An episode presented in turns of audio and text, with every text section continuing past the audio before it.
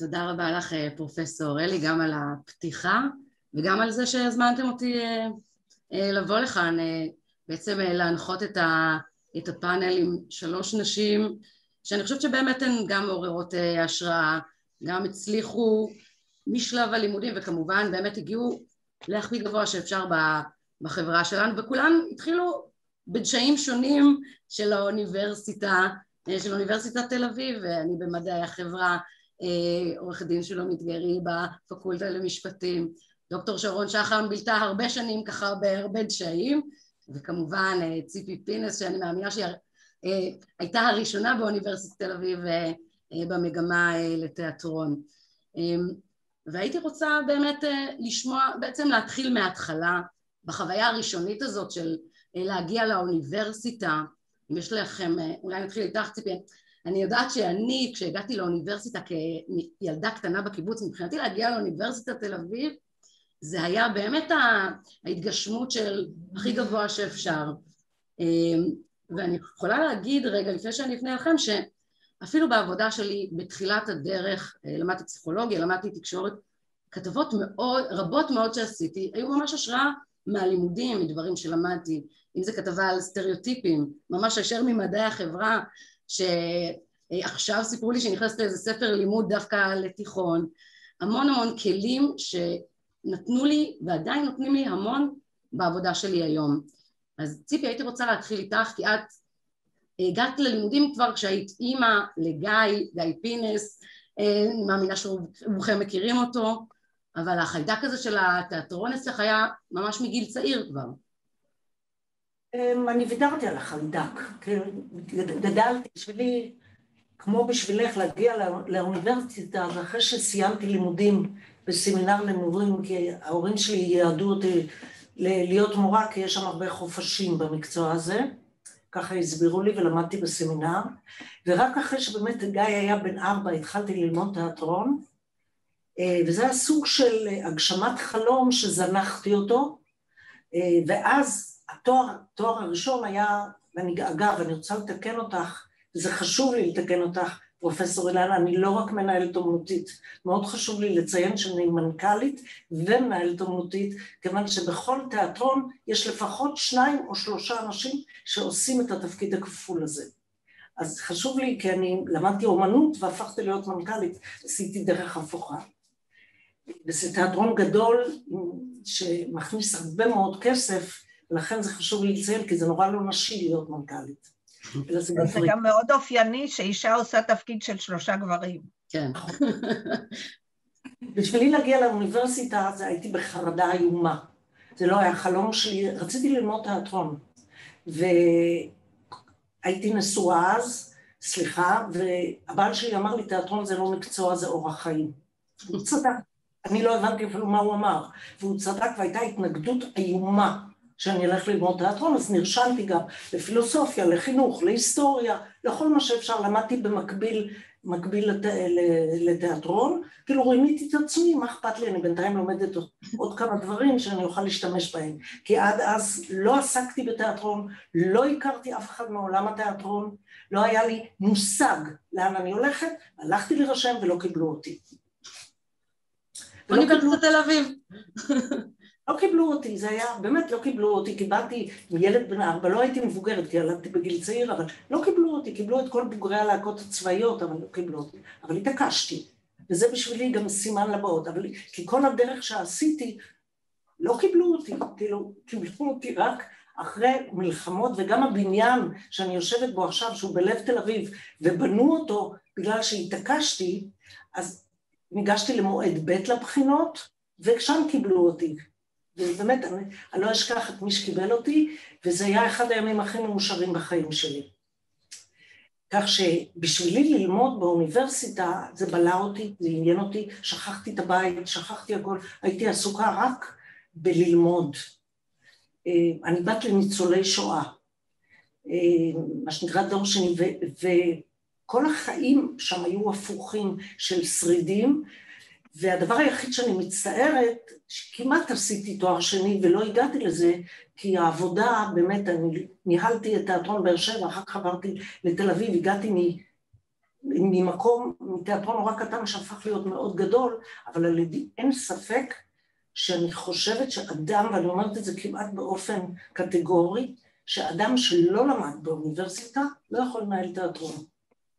ואני אומרת, זה, זה נכון שזה המון ניסיון, אבל כאילו הידע, היכולת להחליט מה נכון ומה לא נכון, וכמו כל אחת שהיא מנהלת, אני מחליטה 150 החלטות ביום, אמ, הרבה מאוד נובע ממה שאני, מה, מהידע שאני רכשתי באוניברסיטה, כך שאני ממליצה לכל מה שאני מכירה, לכו ללמוד. שזה נראה להרבה אנשים בזבוז זמן. בטח לשחקנים. במקצועות הבמה, לא שחקנים, גם במאים, במאים בכל אה, מקצועות הבמה. זהו, יש לי המון סיפורים על האוניברסיטה, אבל ניתן לאחרים גם לדבר. שולמית, החוויה שלך אה, במשפטים, מאז באמת אה, הלכת למחוזות אחרים? כן, אז, אז זה מעניין, אני סיימתי את הצבא, הייתי בלהקה צבאית, אבל אני, אני הפסקתי את הצד האומנותי כמה שנים אחרי, רציתי להמשיך בקריירה בעולמות דומים, לא בדיוק, אבל... אה, וגם דוגמנית, נכון? אם כבר, אם כבר גיא פינס פה ברקע. טוב, יאללה, בסדר, גם הייתי דוגמנית, אה, ולמעשה, אבל, אבל אני הגעתי ממקום שדי דומה למה שאת סיפרת לי, כי אני באתי ממושב קטן בגליל העליון, אה, ששם גדלתי, לרגלי הרי נפתלי, ולי היה חלום גדול, ממש מאז שאני זוכרת עצמי כילדה שהתגבשה, שאני רוצה להיות עורכת דין, אני רוצה לעשות צדק. כמובן באתי לזה מהצד הכי נאיבי שיש, אה, ו, ו, וגם הבנתי שזה כלי שנותן לי אה, אפשרות לנהל את, לנהל את החיים, לשמור על הזכויות של אחרים, שלי, של משפחתי. זאת אומרת, היה איזשהו אירוע טראומטי בילדות אה, שהוביל אותי לזה, שאבי נפטר כשהייתי בת תשע וחצי, ולמעשה אמי נתקלה בשכן מאוד בעייתי שניסה לנשל אותה מהשדות שלנו, היה לנו שדות שגידלנו שם אה, פירות, ואמרתי לעצמי, כשראיתי את חוסר הצדק הזה ואת הקושי שלה להתמודד, אמרתי לעצמי, אני אהיה עורכת דין חזקה כזאת, שאני אשמור, ולא יקרו דברים כאלה, אף אחד לא יוכל לאיים עליי, מיד אני אוכל לעשות משהו בעניין הזה. אז זה התחיל משם, ולמעשה כשהגעתי לאוניברסיטת תל אביב, אז זה היה מקסים, הכל שם היה נורא נורא יפה, והדשאים הירוקים, וזו פתאום תקופה יפה כזאת שמשתלבת גם עם נעורים, גם עם חברים חדשים, גם uh, אתגרים מחשבתיים, לפתוח ראש, פתאום לקרוא פסיקה ולהבין איך מנתחים אותה ומה ההבדל בין דבר לדבר. Uh, למעשה הכלים האלה ש, שהלימודים האלה נתנו לי, uh, הם היו כלים אנליטיים מהמדרגה הראשונה, ש, שמאפשרים בעצם לקבל החלטות כמעט בכל דבר. היום בדיעבד אני רואה כמה הכלי הזה משמש אותי, למרות שאני כבר לא, לא עורך דין, אבל הלימודים האלה, מעבר לעניין כמובן הרב ש, שהיה להם, גם אפשרו לי להיות את מה שאני היום למעשה. וכמובן, אחד הדברים הכי חשובים שקרו לי באוניברסיטת תל אביב, מעבר לקשיים הירוקים והחברה, זה שהכרתי את בעלי. אז זה אחת המשימות החשובות, את יודעת, של האימהות של פעם, להביא חתן מהאוניברסיטה. אז, הבאתי. תואר במשפטים וחתן, ומשם רק אמרת אה, אה, שרון, את אה, באמת בילית באוניברסיטה גם דוקטורט בביוכימיה ביוכימיה וכימיה פיזיקלית, גם תואר שני במנהל עסקים, ובעצם במקרה שלך גם בסיס המחקר שלך שהוביל לפריצת הדרך, שאולי קצת תספרי לה עלינו, אה, התחיל באוניברסיטה, נכון? תנסי לתמצת את התקופה המאוד ארוכה הזאת. וגם שני ילדים. וגם שני אה, ילדים. נכון. התחלתי את חיי באוניברסיטת תל אביב ב-1991 ויצאתי ב-2000, אז באמת כל שנות ה-90 המאושרות ביליתי באוניברסיטת תל אביב. אה, והתחלתי בפקולטה, בבית ספר לכימיה בפקולטה למדעים מדויקים, וחשוב לציין שלא ראיתי דשא.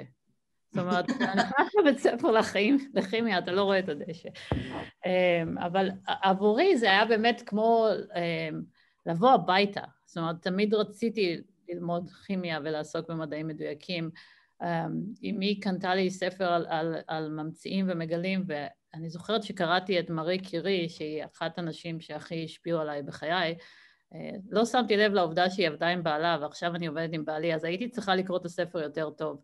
ובזהירות, אבל um, העובדה שהיא um, גילתה את שני יסודות ובאמת שינתה את המדע בצורה כל כך מדהימה, זה היה משהו שתמיד רציתי להיות חלק ממנו. זאת אומרת, ללמוד כימיה זה היה ברור לי שאני הולך ללמוד כימיה, ובאמת שבועיים לפני שסיימתי את הצבא התחלתי את הלימודים בבית ספר לכימיה, וזה, ונכנסתי לשם וזה היה, אוקיי, לכאן אני שייכת, וזו באמת תחושה שהייתה לי um, לכל אורך המסלול שלי באוניברסיטת תל אביב, אני חייבת להודות. תמיד זה היה בית. Um, אבל... קצת באמת על ה, גם על ההימורים שלך, על ה... Um... אז, אז מה שרציתי לומר, שזה באמת היה בית, אבל זה לא היה בית פשוט, כי כל המרצים היו גברים, גברים. הייתה לנו, רק פרופסור אייזנר הייתה אז בסגל בתור, בתור אישה.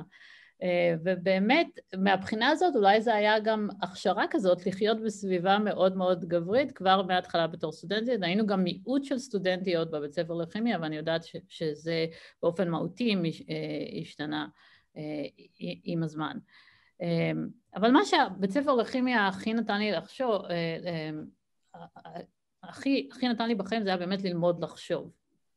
וזה לא משנה אם זה בכימיה או בביוכימיה אחרי זה, או במחשבים או, אה, שעסקתי אחרי זה, או ב, אה, בבית ספר לניהול. זה, הכלים האנליטיים ש, ש, שולמית גם הזכירה, היו מאוד חזקים. איך, איך אתה ניגש לבעיה, איך אתה מגדיר את הבעיה, איך אתה אוסף את הנתונים, איך אתה חושב עליהם ואיך אתה פותר אותם ומציג את הפתרון. אה, ואני חושבת שעד היום זה, זה כלים שאני משתמשת בהם ואני משתדלת גם לתת אותם אה, לעובדים שלי. אמ, אחרי התואר הראשון אה, התחלתי אה, מאסטר עם דוקטור אמ, צבי נאור מה, מהפקולטה לביוכימיה, שהוא באמת היה אחד המנטורים הכי חשובים שלי. אה, הוא לא תמיד היה כל כך נחמד אליי, אבל הוא תמיד ידע מה אני יכולה לעשות יותר טוב ממני, אז הוא דחף אותי צעד אחד קדימה ממה שהייתי מסוגלת. אמ, ואני חושבת שזה אחד הדברים שאנחנו באמת צריכים כנשים, זה מנטורים חזקים, נשים וגברים. אבל בכל מקרה אה, דיברתי עם צביקה על אהבתי למחשבים והוא, והוא קישר אותי עם, עם אה, פרופסור אורן בקר שבדיוק הצטרף לסגל עוד פעם בבית ספר לכימיה והדוקטורט שלי היה באמת לבנות מודלים תלת-ממדיים לחלבונים שלא ידענו את המבנה התלת-ממדי שלהם. ולמה זה היה חשוב? כי בעזרת המודל הזה אתה יכול להסתכל על פיתוח תרופות כמנעול ומפתח. החלבון הוא המנעול והתרופה היא המפתח, ואם אתה יודע איך נראה המנעול אז אתה אז, אז אפשר, אז את, אז אפשר לייצר מפתחות, אה, מפתחות יותר טובים בזמן יותר קצר. זה גם מעביר את הבעיה מבעיה שבוחנים אותה במעבדה לבעיה שבוחנים אותה במחשב בעלויות הרבה הרבה יותר אה, נמוכות. ובאמת על סמך הדוקטורט הקמנו את החברה, את החברה הראשונה שלי שנקרא BioIT ואז פרדיקס בתל אביב אה, ולמעשה אורן ואני עברנו מהאוניברסיטה לחברה הזאת אחרי זה ה-headquarters שלה עברו לבוסטון והיא הפכה לפאבליק. אמ, ולאחר החברה הזאת, אמ, שלצערי נסגרה ב-2009, התחלתי את החברה הנוכחית, קריופאם, בה אנחנו מפתחים אמ, תרופות לסרטן, עדיין ההתחלה הייתה על סמך אותם עקרונות שלמדתי בבית ספר לכימיה ואותן עקרונות של הדוקטורט של פיתוח מואץ של תרופות על ידי שימוש במודלים אה, אה, תלת-ממדיים של החלבונים. בואי תנסי רגע לפשט את זה, כי דווקא אני חושבת שבשנת הקורונה קצת למדנו על החלבונים ומה מה בסופו של דבר התרופה הזאת עושה והיא גם, לפחות בניסוי, עוזרת לפחות לסערה הציטוקינית אה, בקורונה, נכון? כלומר, לה, לה, להשפעה. אם את יכולה לנסות ככה למי שלא אה, מגיע מהתחום, במילה וחצי. בהחלט. התא האנושי פיתח המון מנגנונים לוודא שלא יקרה הסרטן. זאת אומרת, יש הרבה חלבונים שהתפקיד שלהם זה לוודא שהתא תקין, שהוא מתחלק רק ברגע הנכון, ואם זה קורה, ואם זה לא קורה, בעצם להניף דגל ולהגיד התא הזה הוא, אה, הוא לא בריא ולשלוח את, את התא למוות עצמי. אה, ולמעשה יש אה, שורה של, שלמה של חלבונים שקוראים להם באנגלית tumor suppressor proteins שזה מה שהם עושים, הם suppressing של tumors. זה התפקיד שלהם.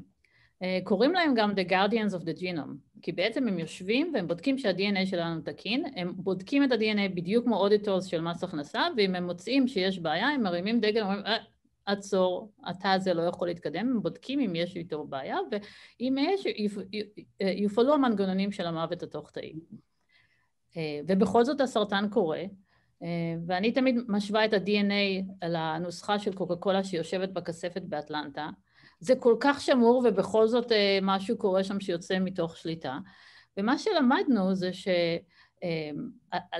מסוגל על ידי שימוש בחלבון אחד שקוראים לו אקספו 1, להוציא את כל השומרים האלו מהגרעין אל הציטופלזמה, ואז הם כמו טבחים שלא יושבים במטבח, הם לא יכולים לעשות את העבודה שלהם. והרעיון שלי היה, אוקיי, אם נחסום את החלבון הזה, השומרים לא יעלו על האוטובוס, שזה החלבון, הם יישארו בגרעין, הם יזהו שהתא הוא לא תקין, והם יפעילו את המנגנונים, הם יעשו את העבודה שלהם, ובאמת אנחנו יודעים היום שזה קורה. כלומר, זה על החלבון ולא על, הת... לא על המחלה. כן. כלומר, זה דווקא על החלבון שמגן. כן, על החלבון שאם הוא מבוטא ביתר, הוא מוציא את המגינים מה, מהגרעין, אנחנו מעכבים אותו, אנחנו משחזרים את הנוכחות של השומרים של הגנום בחזרה בגרעין, והם באמת מזהים אם התא הוא סרטני, והם שולחים אותו למוות תוך תאי. עד היום טיפלנו בלמעלה משלושת אלפים חולים בניסיונות קליניים. התרופה מאושרת בארצות הברית לשימוש במיילומה נפוצה ובסוג מסוים של לימפומה שקוראים לו DLBCL, ואני גם מאוד מאוד שמחתי שהמדינה הראשונה שאישרה את התרופה מחוץ הברית דווקא הייתה ישראל בשתי המחלות האלו. אז התרופה מאושרת כיום גם בישראל. ואנחנו מקווים לקבל אישורים אירופאיים בחודש הבא ואישור בסין עד, עד סוף השנה.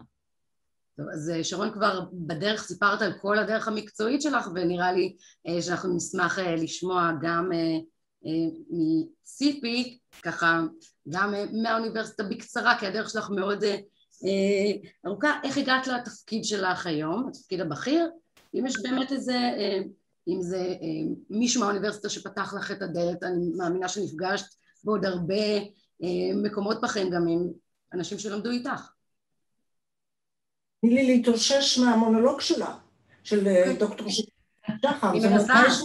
מה יש לי להגיד אחרי מה שהיא סיפרה? אני עומדת, אני נפעמת. כן, כאילו, כן. ומהחלבון ומכל ה...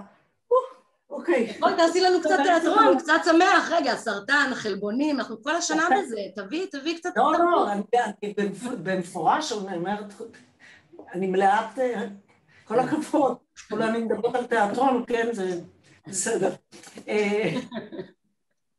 אה, בשתי מילים, אף אחד מהאוניברסיטה לא עזר לי. אני חושבת שהאוניברסיטה, אני מדברת על החוג שאני למדתי בו, לא אוהב אנשים מצליחים מחוץ למערכת. אה, אה, זאת אומרת, אני לימדתי באוניברסיטה איזושהי תקופה, יש לי תלמידים שאומרים, היום אמר לי מישהו מנהל שזה היה השיעור הכי מעניין, אבל איכשהו האוניברסיטה, אנשים שמלמדים שם הם נורא סגורים ולא נותנים להשפעות זרות, קרי או מסחריות או, או מה שנקרא הצלחות לחדור לתוך האוניברסיטה, זה קצת הפך להיות לצערי מגדל שם. כי האנשים שלמדו איתי באוניברסיטה היום הם מעצבים את התיאטרון הישראלי. בין אם זה הלל מיטלפונקט שהוא מחזאי, או סתם יונה אליאן שלמדה בשנה שלי, או שמואל אספרי, הרבה מאוד אנשים שלמדו בשנים שלי, הם היום אה, בתפקידים מאוד בכירים ובהשפעה מאוד גדולה על התרבות. עכשיו, מי, ש... מי שעזר לי הייתה, ואני באמת, תמיד אני אומרת, צריך מורה אחד שיאמין בך בשביל שאתה תאמין בעצמך. אז מי שעזר לי זה הייתה דווקא השחקנית שהלכה לעולמה, אורנה פורט, אתם זוכרים? שם מדהים כזה, שלימדה תיאטרון. אורנה. כן, שלימדה תיאטרון ילדים באוניברסיטה, ועזבה בטריקת דלת אחרי חודש, כמעט כל בן אדם, כמעט כל מורה שהיה במאי או, או שהיה איש תיאטרון, לא שרד את האוניברסיטה. אז היא עזבה בטריקת דלת ומיד הציעה לי לביים בתיאטרון לילדים, כי הילדים נורא מתאים לנשים. זאת אומרת, תיאטרוני ילדים היו פתוחים אז בפני נשים, הבימה, הקאמרי, היו בונקרים נעולים, אף אחד לא יכול היה להגיע אליהם.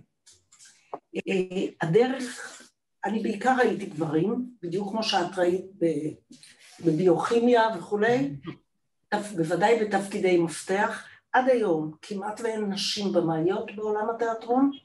יש, נורא מעניין, יש תאורניות, יש, תפור, יש כן תפאורה, אבל במאיות זה סוג של עבודה שדורש ממך טוטליות, כאילו 24-7.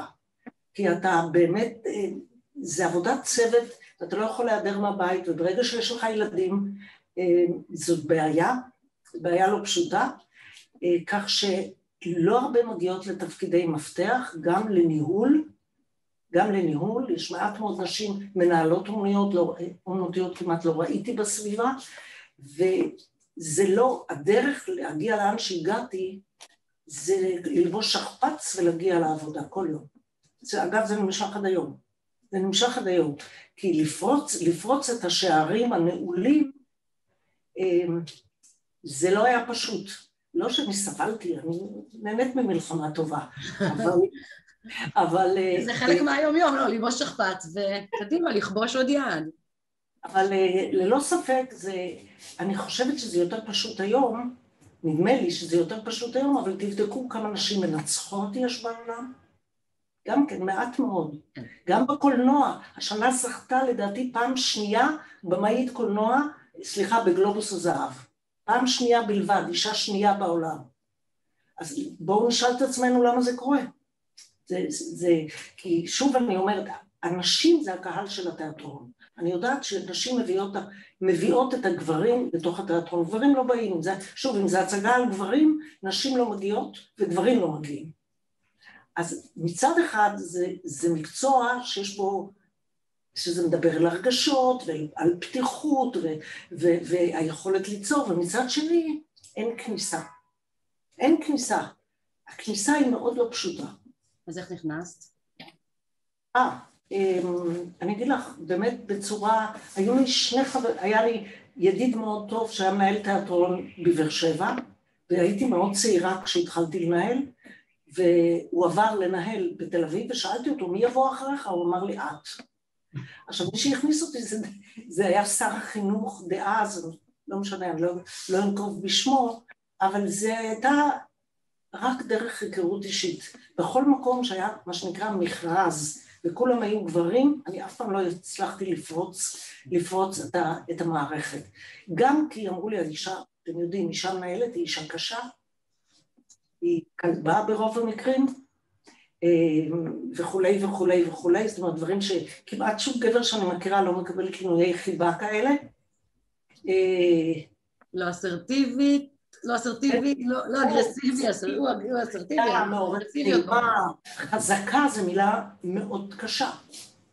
לא נחמדה, כל מיני דברים כאלה, ואני דווקא חשבתי שאני מאוד נחמדה.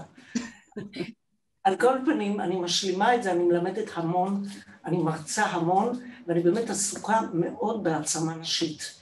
ואני מסבירה לבנות גם שיש לי עדיפ, עדיפות, אני עובדת בתיאטרון, רוב המנהלות שלי, רוב המנהלים הם מנהלות.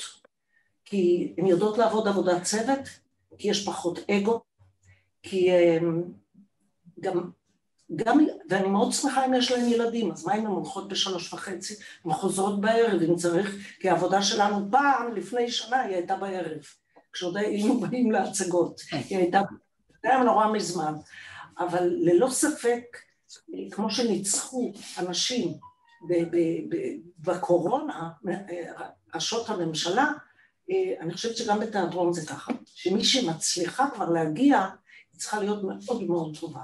כן, אז דיברת באמת על, על הרבה דברים, אה, גם שקשורים לנשיות, ואני אשמח אה, לשאול אותך, שולמית, גם באמת על הדרך, את התחלת בפקולטה למשפטים ועכשיו את בכלל מנכ"לית בנק ישראל, גם על הדרך שעברת, ואם כבר ציפי נכנסה לנושא הזה, לנושא הנשי, אז גם את קצת עכשיו אה, חקרת את הנושא, יש לך גם מספרים לפערים בין גברים ונשים ומתי הם, אז אני אשמח לשמוע ממך. אוקיי, okay, אז אה, קודם כל אה, רק רציתי להגיד לציפי שהיא גם חזקה והיא גם נחמדה. ואפשר, מסתבר, להצליח גם עם התכונות האלה. אז קודם כל, לעניין המסלול שלי, אז באמת לא מעט שנים הייתי עורכת דין, ממש מן השורה, בסקטור הפרטי, משרדים גדולים, אה, ולמעשה באיזשהו שלב הרגשתי שאני רוצה להתחבר לחברה, להיות חלק מחברה כי כל פעם שהייתי מייצגת לקוחות בתחומים, בחברות, בעסקאות, אז אמרתי לעצמי, זה כל כך מעניין, כל פעם אני לומדת תחום חדש, שאני מתעמקת בו ואני נהיית חצי מומחית במה עושה החברה הזאת ובכל ה-ins and outs שנדרשים לייצג אותם בערכאות. אמרתי, אני פעם אחת רוצה להיות בעצמי, ואכן באיזשהו שלב הלכתי להיות יועצת משפטית של המשביר לצרכן, שאז היה גוף ענק, בטח אילנה וציפי עוד זוכרות את ה-365 הגדול שהיו לו סניפים בכל הארץ, ונורא פרחתי שם כיועצת משפטית, גם הבאתי את זרה בזמנו לישראל, נסעתי לקורוניה ופגשתי את אורטגה, והיה נורא מרגש, עשינו המון דברים, גם אופנה, גם בגדים כל הזמן מסביב, שזה בכלל אף אישה לא מתנגדת לעניין הזה. אז, אז זו הייתה תקופה מדהימה של איזה שבע שנים, ואחרי זה אה, אה, הרגשתי שאני רוצה לעשות משהו אחר, ו, ופנו אליי ממכון ויצמן והציעו לי אה, להצטרף שם כיועצת משפטית. למעשה הקמתי את המחלקה המשפטית שם, ואגב, כל מי שגייסתי היו נשים, לא כי הן נשים, אלא כי הן פשוט היו הכי טובות שהגיעו אליי. וזה היה ממש טוב, זו הייתה יחידה לוחמת, עבדנו כחטיבה אחת והבאנו תוצאות יפות, הייתי עסוקה בחקיקה בכנסת, למדתי מה זה לעבוד עם לוב, לוביסטים, ו, ויש לי חבר לוביסט שאומר, יש שני דברים שאתה לא רוצה לדעת איך עושים, זה נקניקים וחוקים. אז זה ממש נכון. אבל, אבל הבאתי לחקיקה מאוד מאוד טובה שמנעה מיסוי מלגות, על מלגות קיום שנתנו לסטודנטים, לא רק בוויצמן, גם בכל המוסדות להשכלה גבוהה, זה היה סיפור די גדול, אה, ועוד חוקים כאלה ואחרים שבאים בעצם לקדם השכלה גבוהה. זה היה לי המון סיפוק, הייתי שם אה, סך הכל כ-17 שנה. אבל בשמונה השנים האחרונות שלי, לפני שהצטרפתי לבנק ישראל, פנה אליי נשיא המכון אה, ויצמן וביקש ממני לקחת את המשרה הזאת.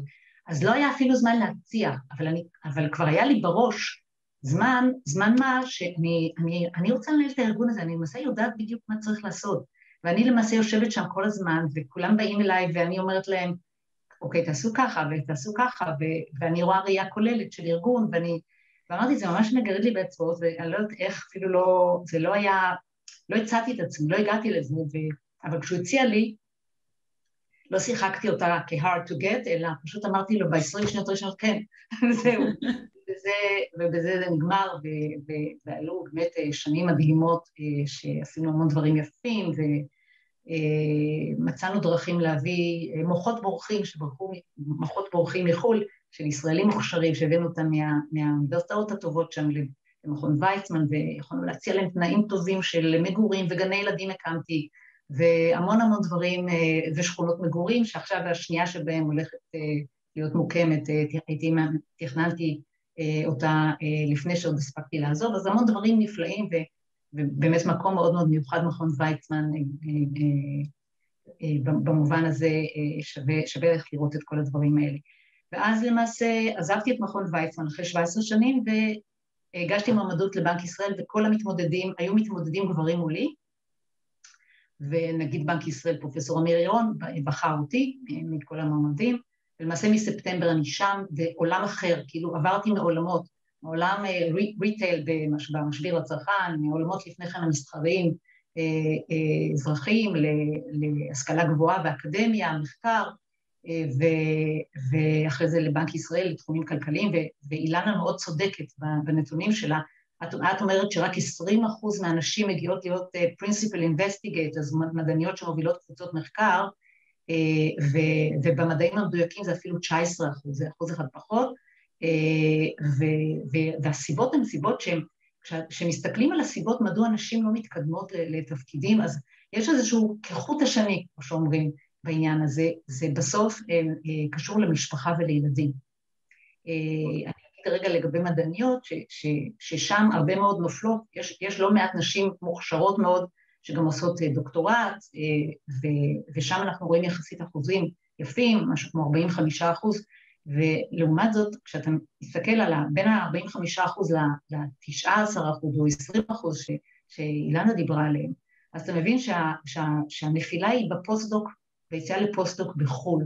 כי למעשה, אה, כדי, כדי להיכנס למסלול אקדמי בכיר, אז, אה, אז צריך לעבור את השלב הזה וצריך להיות באוניברסיטה איכותית בחו"ל, בדרך כלל, אה, זה יותר מוכר, יש גם בארץ, אבל זה עדיין משהו שהשאיפה הגדולה היא להגיע לחו"ל, ושם אנשים יש להם את השיקול של אה, לגרור את המשפחה, בדרך כלל כבר עם ילד אחד או שניים, לקחת אותה לחו"ל, מה יעשה הבעל, בדרך כלל הבעל הוא המפרנס הראשי, ואז הרבה נשים מצוינות מוותרות, ואחרי עשר שנות לימוד לא ממשיכות הלאה. אז יש כאלה שעושות... סליחה? מבחינת פערי השכר, אז פערי השכר, אה, אה, בסגל האקדמי, אני חושבת שזה הולך לפי טבלאות אה, בהסכמים של, של, של הממונה לשכר והמועצה להשכלה גבוהה, זה מה... לא, אני, אני מדברת באופן כללי על פערי השכר, כלומר, אז סיפרתי שעשית איזשהו מחקר. כן. כן, אז, אז למעשה במחקר שלנו בבנק ישראל אנחנו רואים שנשים משתכרות בממוצע, וכרגע אני לא מדברת על סקטור אקדמי אלא בכלל בישראל, כ-68.4 אחוז משכר גבר. זה, זה נתון מזעזע. זה נתון מזעזע. ו, וכשאתה באמת מסתכל מה, ההסברים לדבר הזה, אז, אז חלק מזה זה, זה באמת המחיר שנשים משלמות על, מלח, על משפחה, וחלק מזה זה גם שנשים פחות יודעות לי, לעמוד על שלהן בנושא שכר. אם, אם, אם יש מכרז שבו מתמודד גבר או אישה, אם אין לה את ה... 120 אחוז מהדרישות של, ה, של המשרה, אז היא, היא תחשוש להגיש מועמדות, וגבר אומר, יש לו 60 אחוז, יאללה, אני הולך על זה, בשיטת מצליח, ו, ו, והוא גם הרבה פעמים זה יזכה עם ה-60 אחוז שלו. אז זה, זה מאוד מאוד אופייני לנשים, הן יותר מהססות, הן יותר, אה, אה, אה, אה, פחות מאמינות בעצמן וביכולות שלהן.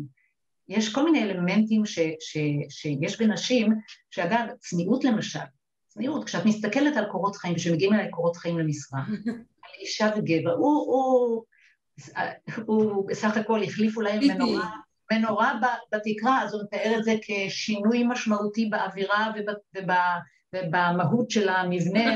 אישה תגיד, החלפתי מנורה. אז, אז גברים מתארים את הדברים בצורה הרבה יותר uh, צבעונית, בוא נאמר, והם מפעלת עצמם, ונשים כזה צנועות, אז צריך, כשאני מקבלת קורות חיים של אישה, אני קוראת אותה בתשומת לב, ואני מסתכלת, ואני אומרת, רגע, צריך פה לחפור עוד יותר, כי, כי היא לא שמה את כל הדברים על, ה, על, ה, על הנייר. אז, אה, אז זה, זה בהקשר הזה, אה, גם בנושא של המחקרים. אגב, זה, זה מאוד מעניין, כי, כי גם, כש, גם במחקרים שהיו בהרווארד, שמתייחסים למשל לנשים שלמדו במסלול MBA יחד עם גברים, או קבוצה הומוגנית יחסית של מצטיינים, זה כבר אנשים שהם לא בתחילת החיים, אלא הם כבר יותר מבוגרים. נשים אחרי השנה הראשונה רואים את פערי השכר בין גברים ונשים, שווים לכאורה, רואים את פערי השכר ביניהם. וכל הדברים האלה מלמדים אותנו, מה, ש, מה שאמרתי קודם, ואולי גם אחרות, ש, שיש לנו פה איזה, איזה אישו שצריך לטפל בו. נכון, מצד, מצד שלישי, שני, אז כולכן באמת הגעתן לטופ, הגעתן אה, להיות מנהלות בחירות, מנכ"ליות, ואת, שרון, באמת עשית את המסלול הזה של מעבר לים, כלומר, את גם אישה וגם מהגרת. אה, בארצות הברית, מדינה באמת אה, שגם יש לה הרבה boys club סגורים, בטח של האוניברסיטאות הכי נחשבות אה, בעולם. הייתי רוצה שאת תתייחסי גם לדרך שלך כאישה, כמנהלת אישה, במקום הזה. תראי, גם בתחום שלי, כמו שציפי ושולמית כבר הזכירו, אנחנו די בודדות ב boardroom, אנחנו די בודדות ב executive leadership, זה בדרך כלל אישה אחת או שתיים אה, במקרה הטוב. וכשהתחלתי והקמתי את החברה, אז, אז באמת הייתה בעיה, כי בארצות הברית זה, אה, יש, יש את ה club של מאיזה institution סיימת. MIT, הרווארד, אם אם, אם את רוצה להתחיל חברה חדשה, אז את צריכה את הקשר, בייחוד בבוסטון, אה, אז, אז את, את צריכה את הקשר עם, עם אה, קבוצות ההשקעה, והם כולם בעצם בקשר עם האוניברסיטאות הגבוהות באזור, ו... לא הייתי משם. זאת אומרת, אה, אני שרון מרעננה, אה, שזה נחמד, אבל לא מספיק כשאת אה, מנסה להקים חברה בבוסטון. ובאמת, למשל אם אני אשווה את זה לבעלי, שהוא כאילו מגיע מה club של, של ג'ון הופקינס והרווארד, אז הרבה יותר פשוט לו. הם כולם מכירים את כולם, הם כולם ב network. אני כל כך שמחה שארגון הבוגרים של אוניברסיטת תל אביב עושה את זה, ואני מקווה שנעשה עוד, כי זה מאוד מאוד חשוב ומאוד מאוד עוזר.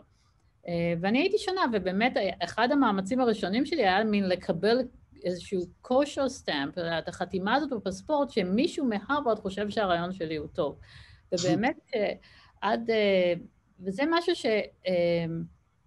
אני, בתור ישראלית, זה המקום שדווקא הישראליות עזרה לי, כי ישבתי שם והבנתי שאף אחד לא בעצם מסתכל על היד שלא תהיה לי את ה...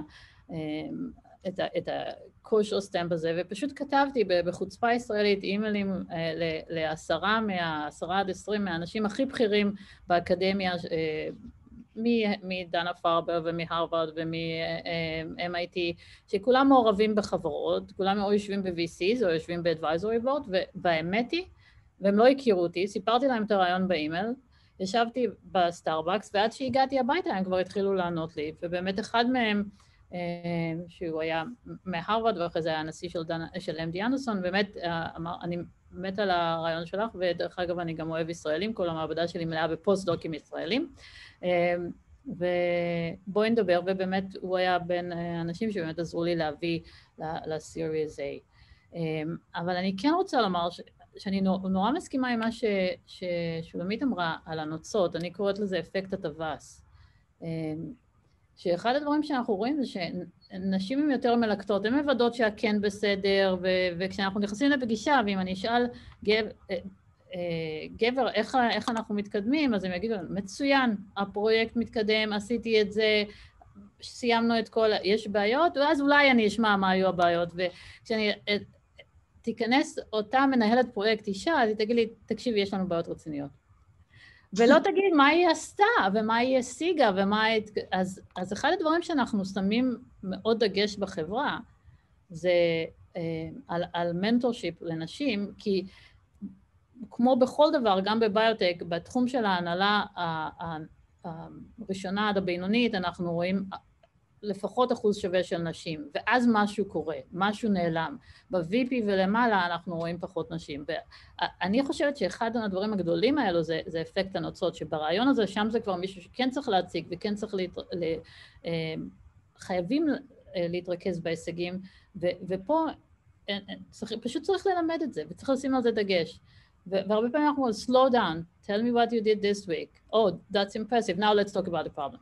מה הדבר הכי חשוב מבחינתך במנטורינג אה, לנשים לעובדות שלך? שהן עובדות עכשיו בחברה, הן באיזשהו, את רואה בהן פוטנציאל, שהן בתפקיד ככה, את יודעת, אה, אה, בינוני. מה, מה הדבר הכי חשוב? קודם כל להפסיק לדאוג, ליהנות. אני חושבת את המשפט הזה, אני אומרת להם בערך אחת לשבוע. Just enjoy the ride, you know, we, אנחנו עושים דברים מדהימים, אנחנו עוזרים לאנשים עם סרטן. אז תיכנסי עם חיוך, תגיד, תהני ממה שאת עושה, ואז בואי נדבר גם על הבעיות, אבל הם, הם הרבה פעמים נכנסות כל כך דאוגות שאני כאילו מרגישה רע עבורם, מה קרה? אז... אה, בוא, בוא, רק האלמנט הזה כבר עוזר. זהו, מאוד חשוב לי לדעת אה, משלושתכן, מה ההבדל בניהול נשי, אם יש דבר כזה, מה התרומה, ציפי, יש דבר כזה ניהול נשי? האם יש לו יתרונות מניהול גברי? כמו שבאמת הזכרתם שאנחנו רואים את המדינות היחידות שאיכשהו מתמודדות באמת עם נשים שמנהלות אותן. אני חושבת שכן. קודם כל, שוב, זו הכללה כמובן. אני חושבת שנשים הן הרבה יותר פרגמטיות. אמ, יותר, כי תמיד ה... יותר פרגמטיות? תמיד הרי הדיבור על נשים זה שהן אה, לגמרי לא אה, פרגמטיות, לא. אז מה זה אומר? שאנחנו כן פרגמטיות, אני חושבת שאנחנו מסוגלות להכיל גם רגשית יותר נשים, ויותר נשים מסוגלות לטפל בעובד, אני לפחות מסוגלת, אה, אה, בדרך אחרת מגבר. והטיפול בפרטים, זה לא באתי עם רעיון, עשיתי, הלכתי, באתי, זהו, אני לא פה. העניין ש... כן, אלא הטיפול בפרטים, אני חושבת שמאפיין יותר נשים מאשר גברים, ואני לא יודעת איך להגיד לכם, גם אני חושבת, ש... סליחה, סוג של נאמנות. נאמנות למקום העבודה, נאמנות למנהלים, נאמנות, גברים, הם לפני שהם מגיעים אליי, הם כבר, הם כבר מחפשים עבודה במקום אחר. גם, אני מדברת גם על שחקנים ושחקניות, כי אני מרגישה תמיד ננטשת עד שגידלתי שחקן או במאי, אז פתאום הוא, הוא, הוא עובר למתחרה שלי, ויש אצלנו תחרות, למרות שאנחנו קולגים, יש תחרות מאוד גדולה. אבל העניין של הנאמנות, אני חושבת שיותר, נדמה לי שוב, אה, שהוא אופייני יותר לנשים מאשר גברים. אם טוב להן, הן נשארות במקום. הן לא מחפשות את הציד הבא. אה, שולמית, אה, את קצת דיברת על זה, הייתי רוצה גם לשמוע ממך, אבל גם קשה להתעלם מההשפעה הזאת של הקורונה.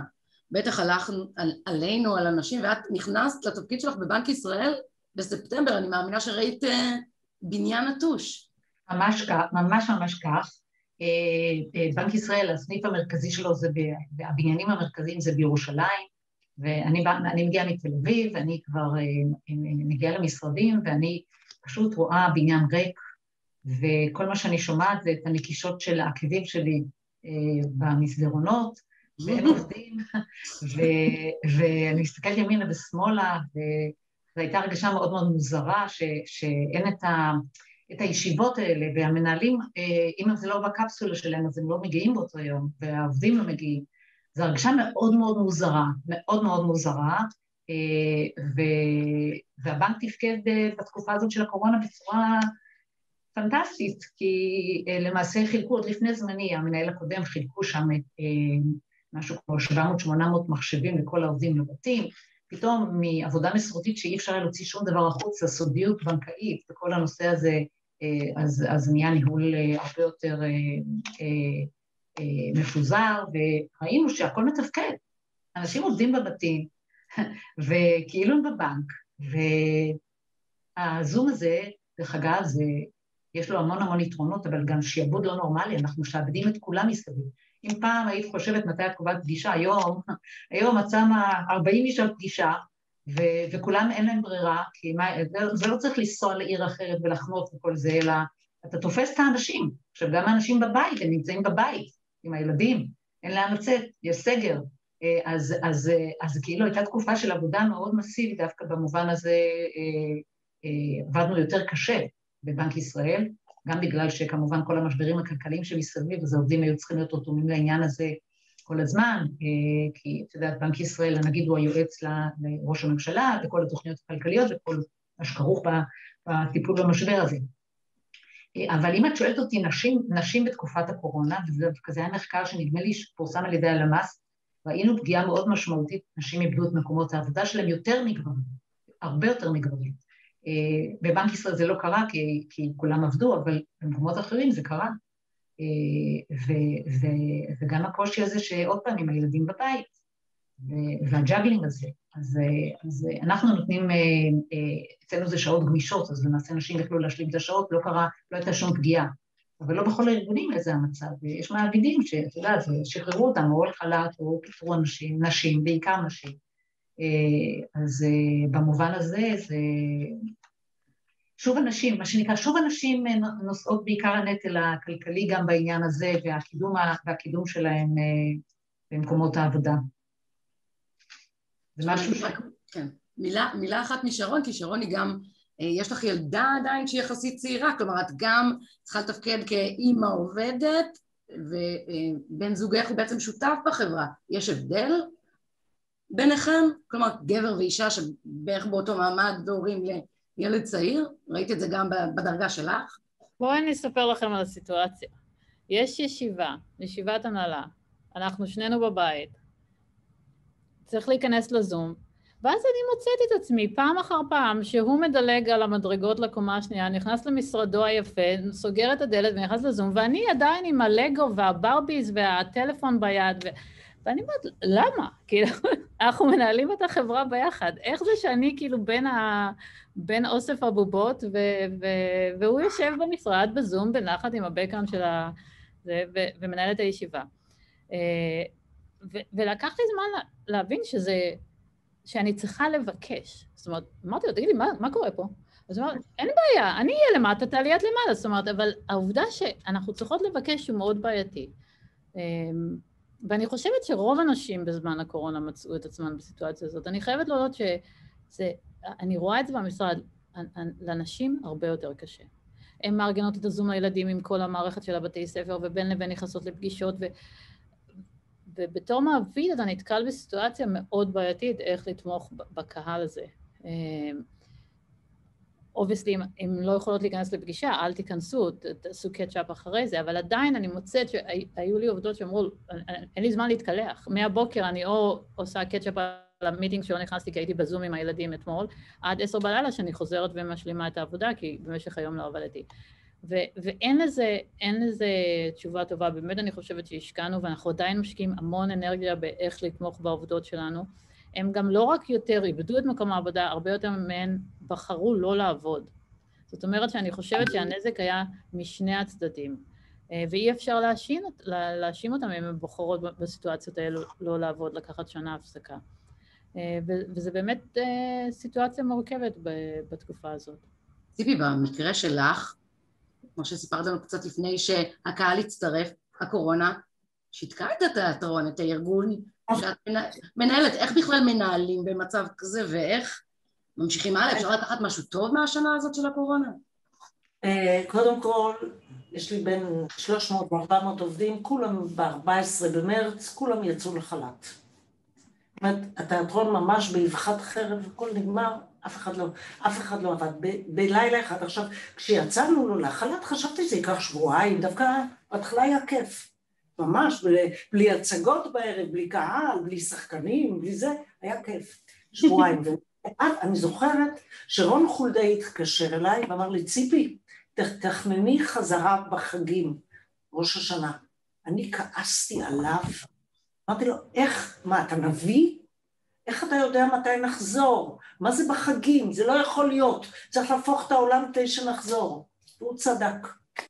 והוא צדק, וזו הייתה שנה הזויה, איומה, אין לי מספיק מילים להגדיר אותה.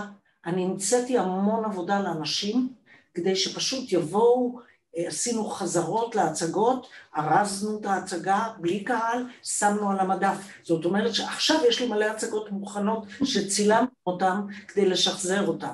אני הפקתי 40 שנה לתיאטרון בית לסין, שיהיה, אני כבר אומרת לכם, בשלישי לרביעי מוצאי חג הפסח, אירוע ענק עם 150 איש, כדי שאנשים, כדי שנזכר מה היה ואיזה כיף זה.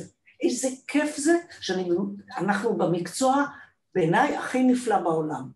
אין, אין מקצועות כאלה עם כל מה שאני מקטרת ונשמעת לא מרוצה מהדרך. אני בן אדם מאושר שאני עושה את מה שאני הכי אוהבת בעולם, וכל אלה שאיתי, שהם באמת יכולים לעסוק במשהו שקשור לנפש, ועדיין לחיות משכר ראוי, פחות או יותר, תלוי מי, ולברוא עולמות חדשים כל ערב על הבמה.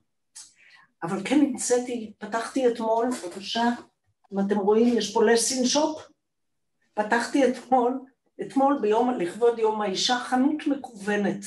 חנות מקוונת, מכרנו, אם תיכנסו לאתר שלנו, בגדים, גיבושות, מכל ההצגות, נגיד שמלה של נינט בהצגה הזאת והזאת, חולצות מאפס זה אנוש, ממש פתחתי אתמול חנות מקוונת ויש פה אקשן, לא ידעתי שיקנו, ככה יקנו את הדברים האלה. זאת אומרת, באמת המצאנו, המצאתי את המקצוע הזה מכל, מכל מיני כיוונים, גם צילמתי הצגות ומכרנו אותם לבתי ספר שלא הראו לדעתי עוד אולמות הרבה מאוד זמן. זאת אומרת, כן ניצלתי את זה ללמוד הרבה מאוד על המקצוע, ואני חושבת שיהיו המון שינויים עכשיו, כל, כל מה שהולך לקרות לא יהיה מה שהיה.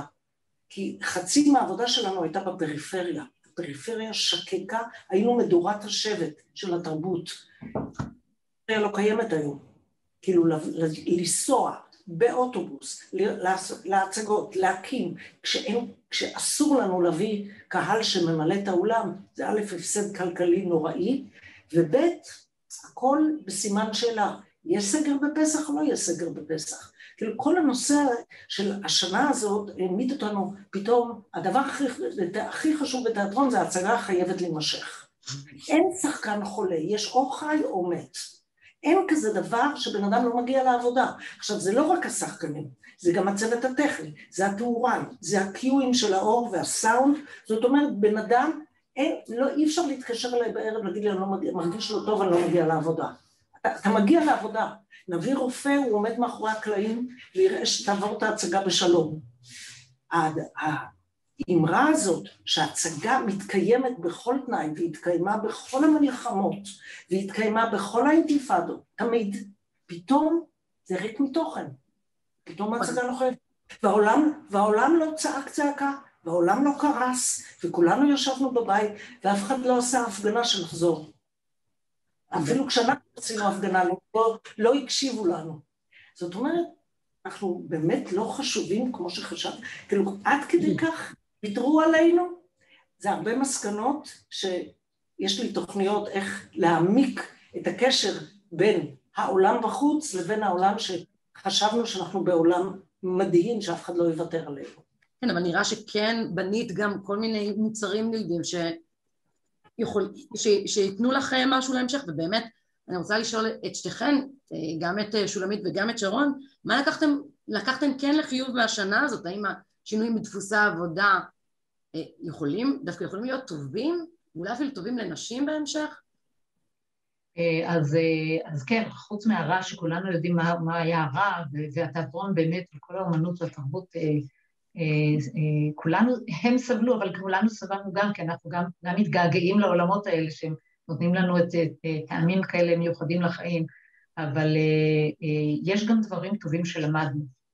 Uh, ו, וחלק מהם זה באמת היכולת שלנו להיות יותר גמישים בצורת העבודה שלנו, ו, ו, ואני שוקלת עכשיו לעשות שינוי גם בבנק ישראל לצורך העניין, זה בעולמות העבודה, ו...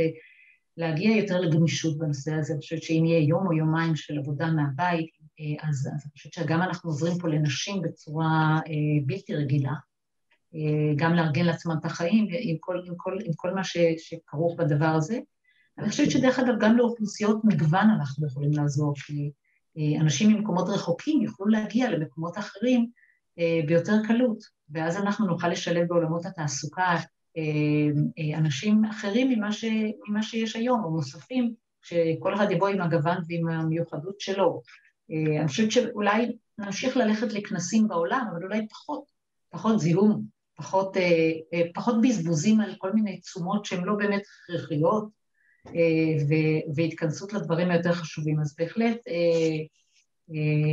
יש הרבה דברים טובים ללמוד מהתקופה הזאת ולהמשיך אותם הלאה. שרון, במקרה שלך, יש לך כמה מסקנות גם בעבודה אצלך בחברה, אבל בכלל גם בתחום הרפואה. אני, אני חושבת שהרבה מהנחות היסוד שלנו אה, הועמדו במבחן. האם אתה צריך לבלות 25% מהזמן בדרכים?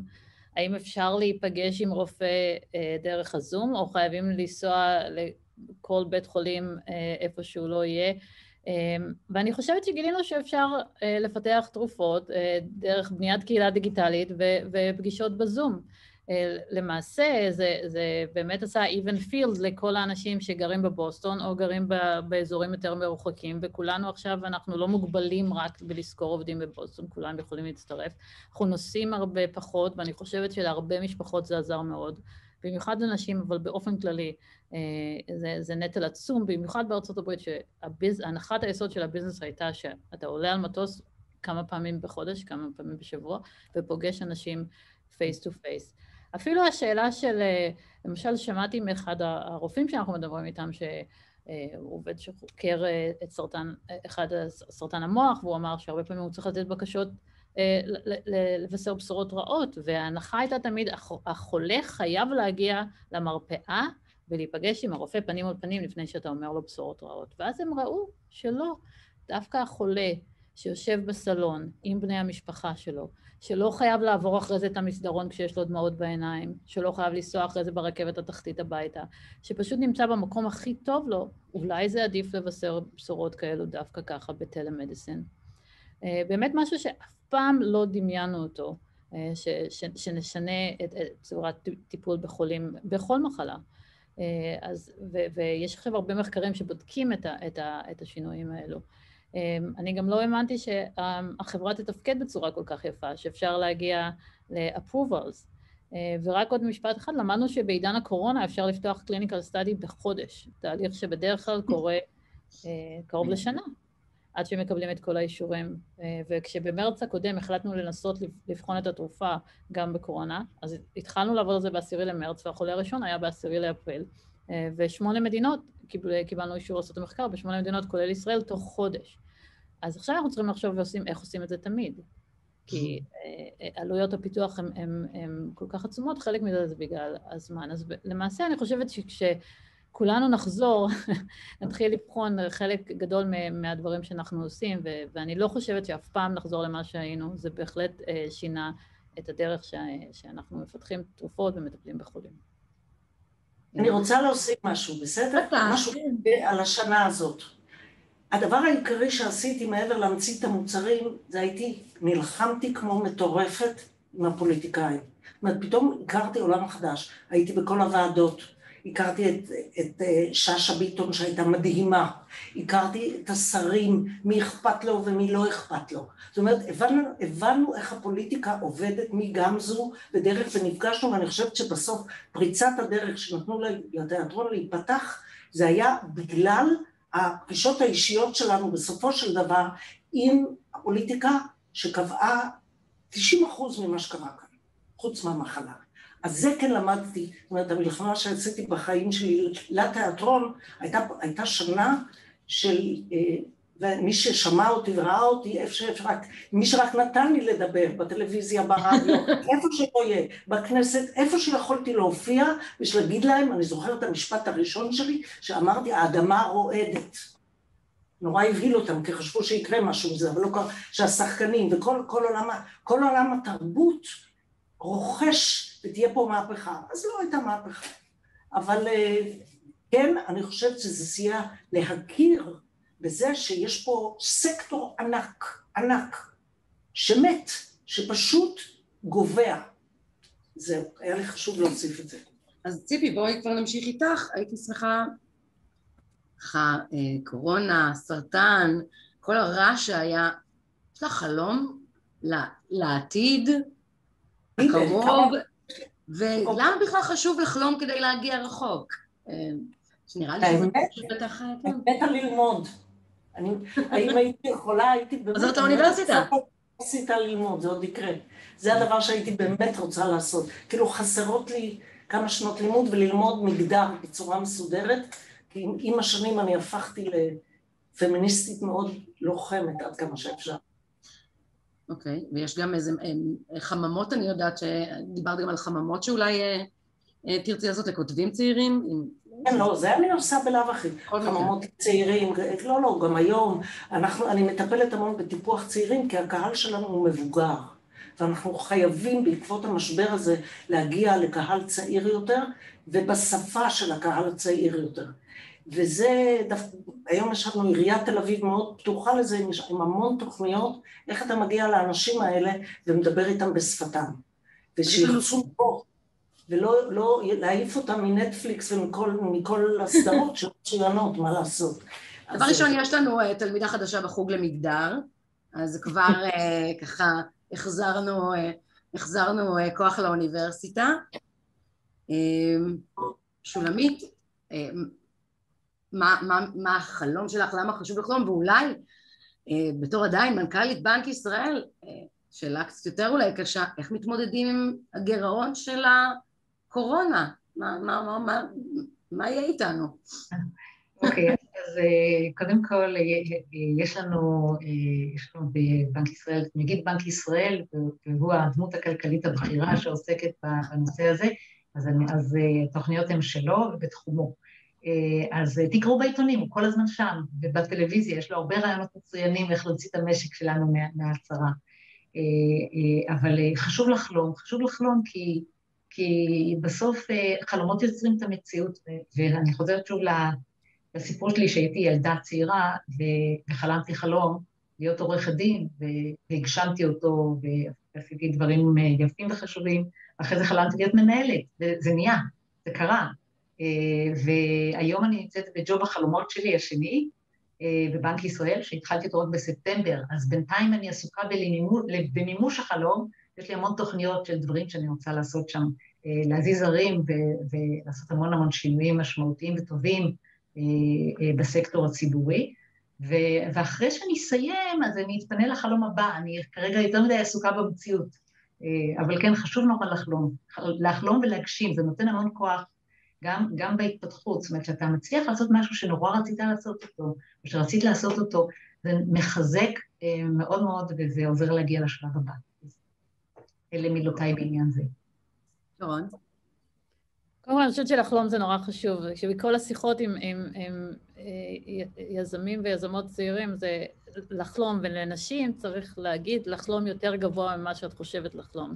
תעלי את הבר, תחלמי חלומות גדולים, ואל תוותרי עליהם. כי זה הדבר שמחזיק בכל הקטעים הקשים. ואני אומרת ממש צריך לראות את החלום. לי היה תמיד חלום לפגוש את החולה או החולה הראשונה שיקבלו סלינקסור, וזה עזר להם בחיים, ואני זוכרת שכשזה קרה זה היה תחושה מדהימה. אבל בכל הדרך... יש לי את החולה ש... שהוא... שלקח את התרופה שאת פתחת, לא, זה לא משהו טריוויאלי כל כך, אוקיי? זה נראה לי. היא נפגשה והיא אמרה לנו, אני, אני פה לכל העובדים, אני פה רק בזכותכם, תודה לכם שאתם... וזה זה, זה מחזיק אותך אחרי זה חודשים. אמ, וזה באמת, אבל בכל התקופה עד שהתרופה אושרה, זה החלום הזה, התמונה הזאת, היא, היא תמיד משהו שאתה, שאני חושבת עליו בתקופות קשות. אמ, ו obviously החלום שלי הוא שסלינקסור והתרופה אה, נביא אותם לאישורים אחרים, אבל יש לי גם מלא חלומות נוספים, אה, שזה הבעיה של יזמים, כל הזמן רצים להם חלומות בראש, איזה 12 רעיונות במקביל וצריך איכשהו לעשות פרוטטיזציה. אני חולמת אה, להקים חברות חדשות, לטפל באלצהיימרס, להקים חממה טכנולוגית בערבה, לפתוח בית ספר לפיתוח תרופות באוניברסיטת תל אביב, אני יכולה עוד להמשיך, אז... אוניברסיטת תל אביב זה כבר משהו שהוא תפור, כלומר זה גם לחזור...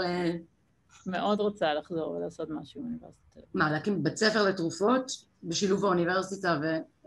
יש בית ספר לפיתוח תרופות בפקולטה לרפואה, ש... אה, ואני מדברת עם סגן הדיקנית קרן אברהם, אבל אני חושבת שאפשר להרחיב אותו. זה תחום שהוא מאוד בעייתי, כי הוא מאוד אה, אה, מולטי דיסציפלינרי, אבל כל מי שמגיע אליו זה אנשים שלמדו או PhD או רפואה, זה אנשים שהכי רגילים והכי נוח להם זה לעבוד כיחידים. ואז אנחנו שמים אותם ואומרים להם, עכשיו אתם חייבים לעבוד ביחד ואתם צריכים להבין כל דבר מרגולציה לאופרציה, למשפטים, לכל האספקטים האלו.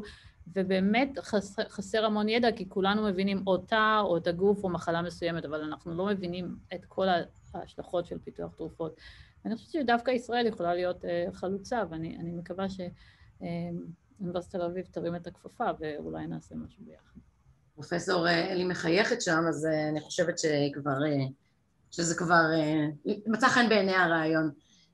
לכן יש... לא אני. מה? לצערי אני מחליטה על הדברים האלה, אבל הרעיון נפלא. אני באה מתחום הרפואה ואני לגמרי, לגמרי. לגמרי שם. לכן יש משהו שאתן רוצות לשאול אחת את השנייה, ואם יש אה, שאלות מהקהל זו ההזדמנות, כי אנחנו כבר אחרי הזמן לדעתי. נגררנו בשיחה. לי יש שאלה נורא חשובה שציפי נגעה בה. כשאומרים לך שאת אישה חזקה או אישה דומיננטית, מה את אומרת? תשמעי, א', בהתחלה, א', הסתגלתי ואני, זאת אומרת, זה בסדר, לא להיות אה, דומיננטית או אישה חזקה, לא? לקח לי שנים להגיד מעמד של אישה חזקה, אני לא הייתי חזקה בהתחלה. זאת אומרת, זה לקח לי שנים כאילו להבין, אני גם היום לא מבינה מה זה, שאני נכנסת לכיתה וכולם באימה.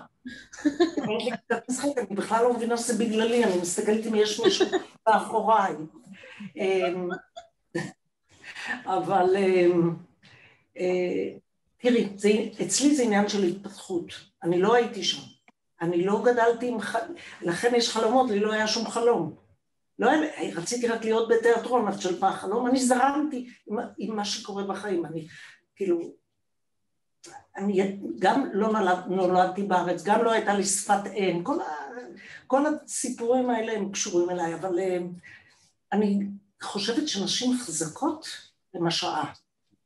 נשים שלא מפח, מפחדות ש, ולא נבהלות מהמילה את חזקה, את דומיננטית, אה, זה, זה מפחיד גם את הנשים אגב וגם את הגברים, שני, שני המינים.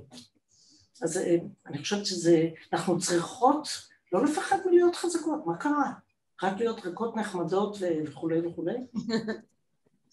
תודה. טוב, אה, אז אני רוצה להודות לכולכם. היה לי באמת אה, לעונג לשוחח איתכן. אימות, באמת, אני אה, למדתי המון והתרשמתי, סליחה שאני מתפרצת, כי יש לי איזה הפרעת קשב אמרו לי, אז... אה, אה, לא שמנו לב, מה פתאום? אבל אתם באמת מדהימות, שמחתי מאוד להכיר את כולכם. כן, היה כיף, האמת שממש תענוג, יופי של פאנל ושילוב של נשים ככה מעניינות, כל אחת מהזווית שלה, אז היה לי לעונג להכיר אתכן. נשים חזקות, ואני מסכימה עם ציפי, אנחנו חזקות ואין לנו מה להתבייש בזה, אנחנו חזקות ואנחנו יודעות לאן אנחנו הולכות, ו- ומסתכלות קדימה רחוק, ו- וזה כוח, אה, ששאלתי קודם על תכונות נשיות, זה אחד הכוחות שיש לנו, אה, זה היכולת הזאת לראות את הדברים מעבר לדברים. אז נמשיך לעשות... שותפות לדרך. להצגות, אה?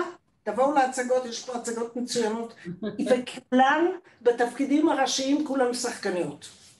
תפקידים, זה השתנה בעולם התיאטרון, כן. אני רוצה גם להודות לכל הקהל, בינתיים אין שאלות, אבל... יש קהל, כן. כן, יש איזה כמה אנשים שצופים בנו, הם מוסרים שזה היה מאוד מעניין וחשוב, מוסרות בעיקר. אה, תודה. תודה רבה לכולם. תודה רבה. ערב טוב. תודה. להתראות. להתראות.